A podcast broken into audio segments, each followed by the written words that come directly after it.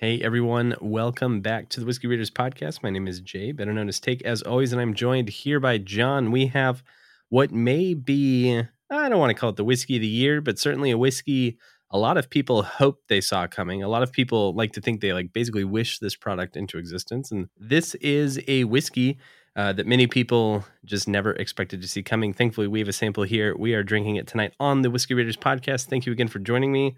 John, how you doing? Doing well. I'm excited about this episode tonight. Uh, when you say that there are people who may have think or wished that they predicted this, I feel like I'm I'm that guy. I'm in that camp.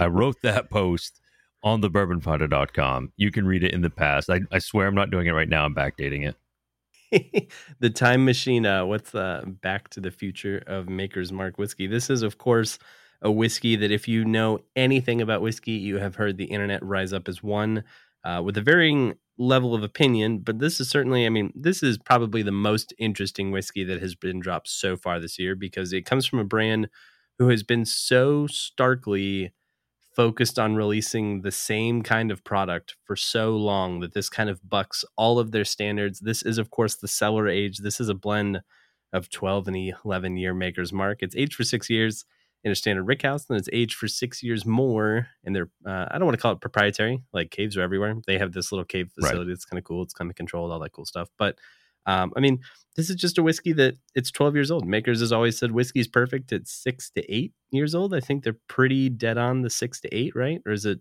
all six, all eight? Six ish, I think, is a fair way to put it. Yeah. So, anyways, I'm pumped about this. I know you're pumped about this. You're a big Makers fan. We have been covering them on the pod for a really long time. So I'm glad we, we have some of our earliest reviews. Yeah, yeah, and we uh we spent we spent many an hour with Jane in her time. True. Yeah. True. Yeah. We and with uh, other folks on the makers team. Actually, I mean, we've got to follow a lot of really cool progress from this brand, not just in the whiskey alone, and some of their uh, environmental initiatives too. It's been really cool to see. And as a hunter and conservationist, I like always kind of had that resonate with me. It didn't necessarily make the whiskey any better because you know there's plenty of things that brands do that we do or don't like right. but it certainly made the overall experience fun getting to work with their team and know more about them and share some of their great news so that's been fun for sure but i think one of the most fun things i could have ever asked of them is to just give the people what we've been craving right? Like everybody has been saying give us aged makers like and i like I berated some of their folks for a time because they totally like it was a complete swing and a miss, or, or maybe it wasn't even a swing. I don't know, just a fucking lapse of judgment on the 10 year anniversary of Makers 46 rolling around, and they put a 10 like on the inside of the back label, so like through the bottle you could see it. It like looked really cool, but it just meant like that it was their 10 year anniversary. I was like, come on, guys, like this is when you release a 10 year product do it one time and like be like, look, we think this sucks because it's older than six years. But if you guys like it, that's cool for you. Like, just give it to us and see how it goes.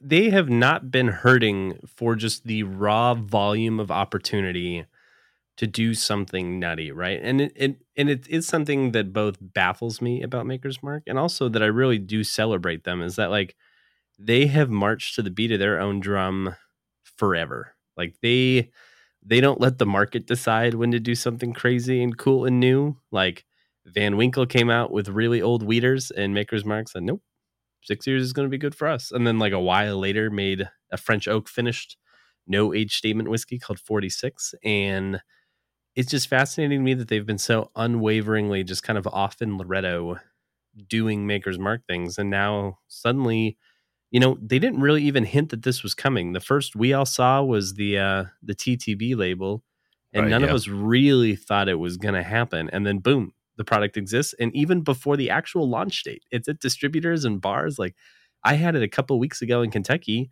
and like bloggers couldn't even write about it yet because it was under embargo, but the product was in front of me. I paid the 30 bucks a pour for me and a buddy and like that is it just like boom, it happened. It was there.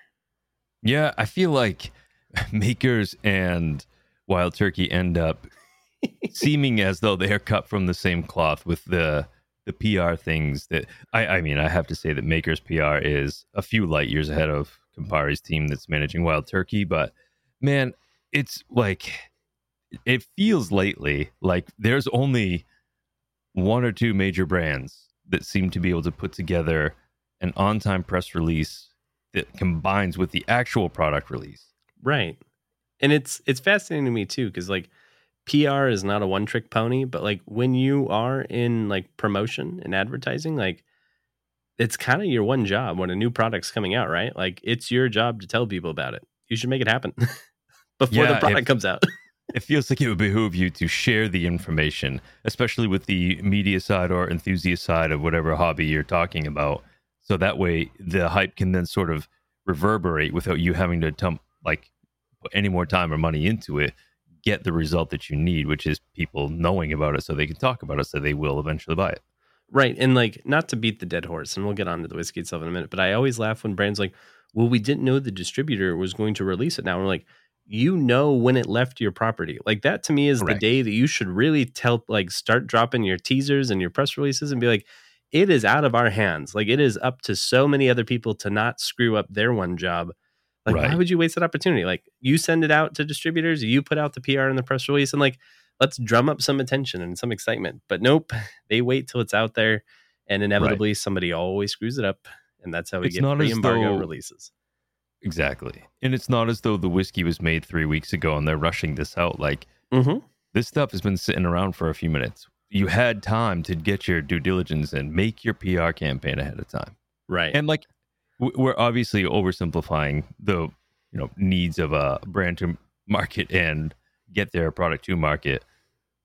But it would seem that if you're going to do something for the very first time with such a momentous release, maybe just get the press info out to like all the appropriate places first. So that way the buzz is like truly in the air when this Right. stuff starts hitting the shelf. And like selfishly, if you're a brand, like you want this to be the hottest news on the block. Like you only waste opportunity by like constricting the amount of time you have to like brag that this thing is happening is happening. Um, but I mean, what really does matter is that it did happen. Like it's it's did. here, it's in front it. of us, and I've I've got the weeest little bit left of my sample. Neither of us have bottles. I did a quick hitter video on the Raiders YouTube. I'm really looking forward to getting this a second time because it's got a little air. There's been a couple weeks between when I first tasted it. Now you and I get to taste it together.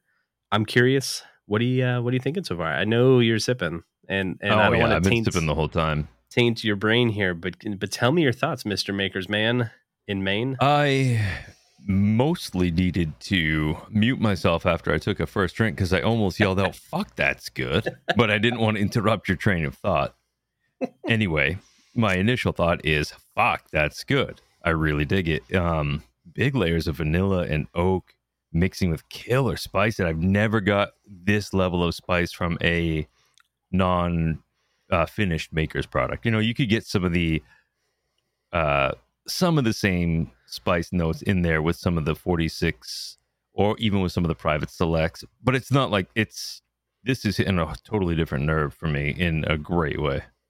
I am with you. I I love that there's spice, but then it backs off at the exact right moment. So on the nose for me, it does smell older, but it doesn't smell oakier in like a big way. Like it is it is drier, there's a little more tannin, but like the nose for me is something I could probably just sit around and smell for a really long time. Agreed. This is man. Yeah, I guess I could see how man, it's funny to me to think about this in terms of like 46 which sort of brings in that darker, richer profile that you wouldn't catch necessarily in the lighter cask strength that is the fruitier, uh, sweeter vibe. And thinking of this as the big brother to all of that without even being finished is pretty crazy to me. I really I think the finish on this is killer. It's absolutely just like checking off a lot of boxes in a row. I mean, it's got everything from a good coating on the palate, which makers again, not that they do a great job of advertising this, but doesn't chill filter any of their whiskey. So you're going to get I all those forget about fatty acid esters and everything. Like it's just all you get all of that good stuff that you ask for as an enthusiast, but they don't make a big deal of it. It's just like this little skinny label that looks very elegant. It's just like cellar aged. You got this, bro. What I think It's is really nice. cool is is the writing on the right side that looks like a signature is like actually embossed and raised. Like it's gorgeous. Oh, weird. It does look like writing. Yeah, and it is. It's it's like it clearly they took someone's signature or someone's handwriting and that they made that the mold for it. But like you pick up that bottle and like it has a lot of weird little nuance. And then yeah, and then I forget the maker's mark is like, oh yeah, by the way, we never chill filter. Like you're welcome. Yeah. By the way, uh, you already liked this about us, but we just never told you about it. So right. enjoy. Yeah, I mean, yeah, there's great flavors here though. Going back to the actual whiskey. Yeah, the whiskey itself, I what I thought was most interesting to me, and like I was curious if it would go away or if it would amplify or for a change. And like, thankfully, th- this has only gotten bigger. If that makes any sense, like it's bigger, it's sweeter. There is more oak, but it's it's like a sweet oak. It's more like a parchment and tobacco instead of like a big, nasty, bitter, dry, peppery funk bomb. But the spices there on the back, and and if anything, the fruits died down a little to make this just like a creme brulee dream. Like it is very brulee brulee. It is brulee ish or whatever it was that we Max should have brulee. said about that. Max brulee. Done. Brulee level 99. I I really dig the darker profile to it. Um, this I was not expecting to get that incredible level of spice out of this. It's really cool. It really rounds it out for me. Whereas like I feel like on sometimes things like Bernheim Mm. end up leaving me being like, I really like everything that I'm tasting, but I feel like if it had this other component to it, it would like set this off for me. Mhm. Sort of like some of the uh, oh, like the American whiskey or light whiskey releases that we've seen from uh, a handful of brands where they're delicious in what they do. Like the, you know, they scratch a, a certain itch and that alone, Right. but they're really good in what they do. I feel like sometimes you need that extra thing to pull it in, and this has that. Whatever, you, however you would quantify that, I suppose. For me, it's like I I really need to either have that extra kick of mouthfeel or a good backbone of spice to it to kind of pull everything together. And holy shit, does this do it nicely? And then there's also like just big vanilla notes in there too that I think work so good. Yeah. I I do think that their choice to do six years of traditional rickhouse aging and then six years of cellar aging really you know, a lot of people I've seen on the internet have been like, "Ooh, what a gimmick!" Like, "Oh, it's so silly," but like, I really do think that that was valuable and was kind of like a big part of the DNA of this whiskey because it does have it has those classic maker's notes, but then it definitely it's getting more of that slow aging kind of profile, right? Like it's not getting drier and hotter and more ethanol forward and like woody and barrel charish. Like it's getting sweeter and more balanced. And uh, you know, I don't know that I would really say this tastes like a 12 year bourbon. And to me, or I guess 11 years since it, that's the youngest in the mix, like an 11 to 12 Right. blend.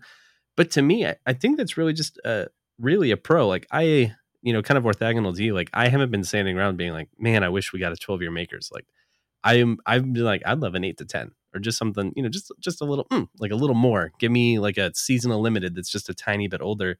Um, but they, I think they really just did a good job. Like this is not too oaky for me whatsoever. Yeah, I, that surprised me a little bit when I first noticed this. I was thinking like, okay, well, this definitely has that, you know, dark like Madagascar style vanilla, um, almost like a like toasted chicory. There's like this like Yeah. rich dark background of like not quite burnt sugar, but like you know, is there something in there like that? Sure. And sometimes when I start picking up on those is when we have something that is a little bit higher age that starts to scare you off with that extra oak.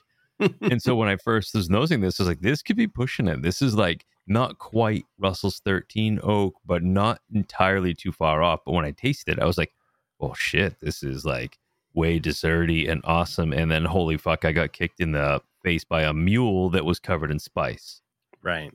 And I, Oh yeah, all good. I think what I'm most excited about is now this opens the door for something else I've wanted desperately. And before we just had Bernheim and Maker's Mark. Well, I guess Bernheim can be on its own for today. At first, we Okay. had Larceny and Maker's Mark, and then we got Maker's Mark Cask Strength and Larceny Barrel Proof, which is cool. But now we have Maker's Mark uh, Cellar Aged, which means I really hope that we get like a Larceny Barrel Proof Plus. Like, it doesn't need to be 12 years old, but like if they just made that a tiny bit older, I think that larceny would be on the map for so many people, especially because I feel like on, on just a regular old day of the week, more people pay attention to Heaven Hill special releases than Maker's Mark. And, and, and make no, no bones about it. Like clearly, Maker's Mark Cellar Aged is totally just upending whiskey enthusiasts everywhere. Like it is the talk of the town. I haven't had it, someone even ask me about Antique Collection yet. Like this Yeah, is we are they did days away from the announcement. at usurping like the hold that Van Winkle and Antique Collection have on the whiskey enthusiast, and everyone is just talking about cellar aged. Like I was in Kentucky, and every every single person I talked to was like, "Oh, have you tried cellar aged yet?" You know, and it was just like the talk of the town, and that to me is cool. Like Makers is back. Like they're trying something different. They're trying something cool, and most importantly, like the whiskey's good. Yeah, it's damn good actually. I'm really impressed by this. I I can't wait for when it gets to Maine in like seven years, so I can actually buy one. when one and a half bottles make it to Maine. Yeah. Well, th- there was going to be three, but one disappeared and one broke. So there's really only one. So hopefully you're ready for it. Yeah, one in seven years, I think, is a good one. I do want to ask you a question though before we kind of sign off on this one, and I wanted to wait until the end because I think it's really important because you and I try and talk very little about this actual feature, but what do you think of the price? Like the the, the suggested retail is about 150. I've seen it everywhere from like 150 to 199, just kind of normally. Do you think an 11 and 12 year makers should be commanding that kind of price? Yeah, I think it's fair anyway. I don't know. I guess it's tough for me to say from the perspective of the brand how they should price it.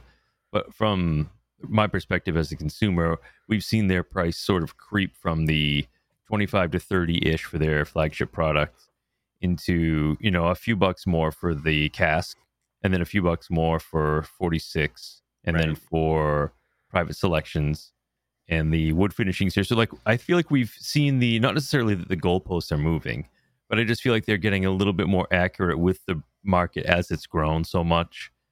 Uh, it is the most expensive maker's product I'm aware of. So Oh, having yeah. some having something jump that high, I guess they're doing a couple things. They're making a statement. They're saying we have made this and we feel like it is good, which sort of cripples their old stance of it's best at six ish years or whatever. But that's fine. Moving forward, our new products are going to be premium. They're going to be price premium, and I feel like no matter what they do, they're going to sell this thing out. So they could have. Okay, okay.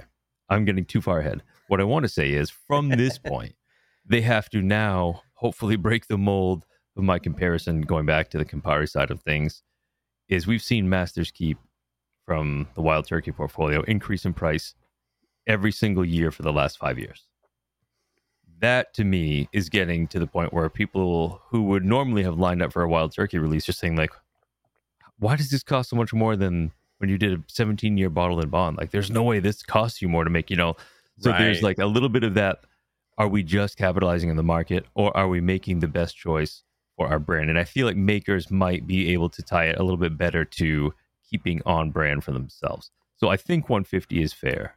Coming back to answer your actual question, um, SRP is 150 as it was listed in the press release. So if you're paying much more than that, you're either in a market that is just extremely competitive and you're going to have to pay to play, or you're getting hosed.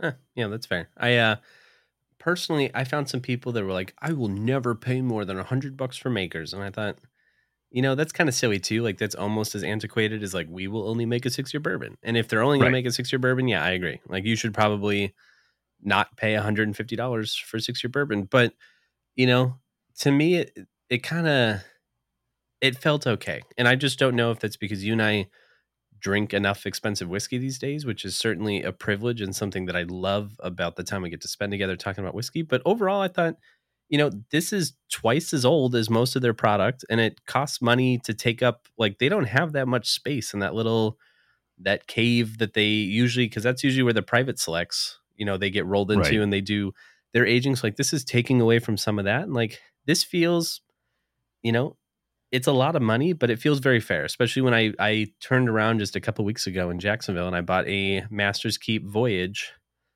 for two no for three three twenty two after tax, and like tax is a little high there, but like I thought, man, this is this is twice as good as that. I think I would rather have two of these than one of those, and like that is a very market increase, and and you know. I bet we'll see this stay the same. Like they haven't really risen prices on any of their other products, but I thought like this is a new frontier for Maker's Mark in just about every way possible. Yeah, I feel like that's a really that's a good headline, and it makes a lot of sense to look at it from that perspective. It's it's good with a new product like this where we have the press information and we know what the actual SRP is to discuss Right. the price and the value of it. like you mentioned, that's not something we dive into a lot. And part of that is just that I find that price is nearly as subjective as flavor, right? Like or value because least, right like perceived value. sure exactly yeah perceived value like if i get this bottle for 60 bucks but you in your market can't find it for under 100 and i'm like oh man it's too bad because i drink like six of these a year. I love them i think they're really good.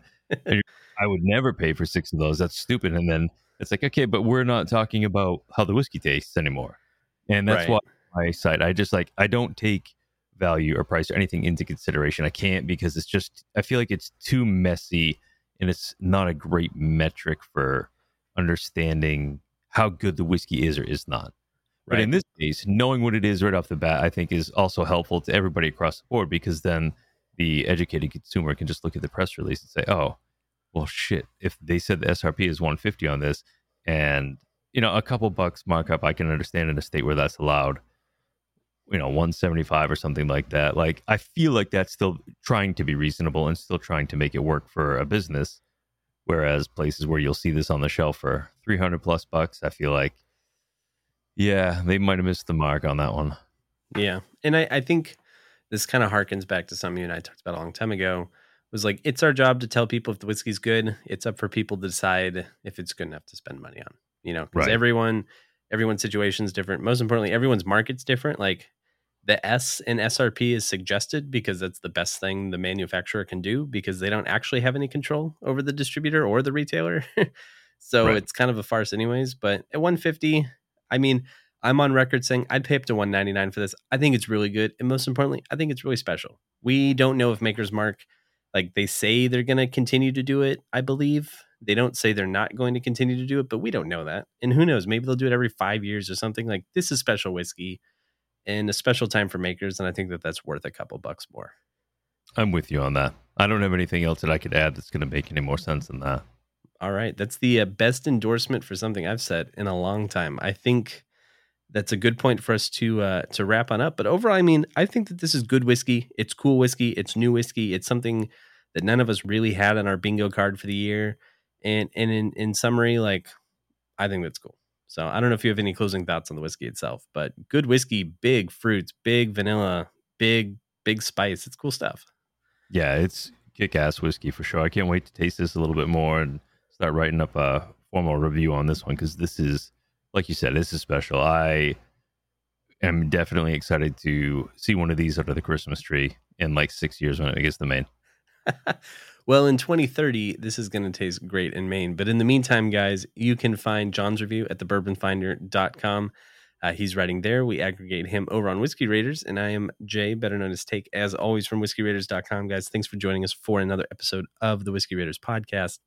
I'm going to go back to sipping this beautiful whiskey, but you can catch all of our reviews and episodes at whiskeyraiders.com. And we will catch you in the next podcast episode. We've got plenty of cool whiskey. The fall season is on us. So join us back here. We'll be talking, I think, about some pretty big stuff next week as well. So cheers, y'all.